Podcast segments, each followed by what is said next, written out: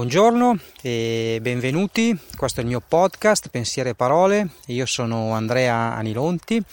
Oggi vi parlo di un argomento diverso rispetto alle ultime serie di note vocali che erano tutte quante dedicate alla comunicazione strategica.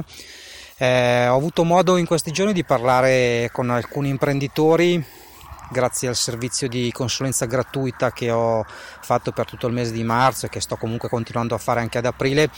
E tutti quanti mi hanno no, tutti quanti no, in molti mi hanno messo in evidenza la difficoltà a rimanere concentrati sulle cose da fare, a rimanere focalizzati su un obiettivo perché insomma lo scenario è di incertezza e gli stati d'animo sono negativi, quindi ansia e paura più che altro.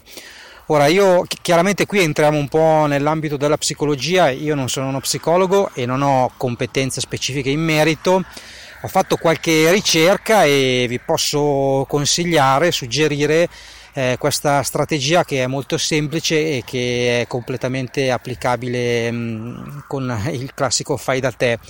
Allora, per ritrovare una concentrazione e tornare a essere focalizzati e quindi efficaci, per prima cosa, eh, per quanto riguarda una situazione come potrebbe essere questa della crisi, bisogna mh, mm, pensare allo scenario peggiore che ci potrebbe capitare.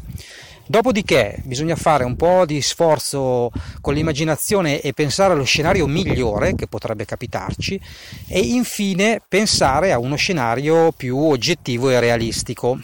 Una volta fatto questo esercizio e aver definito uno scenario oggettivo e realistico, bisogna progettare un piano per far sì che eh, l'azienda o il brand, ma anche io personalmente, mi possa muovere dentro questo scenario. Ecco, questo è un modo, penso, abbastanza semplice che tutti noi possiamo utilizzare per rimanere concentrati e focalizzati.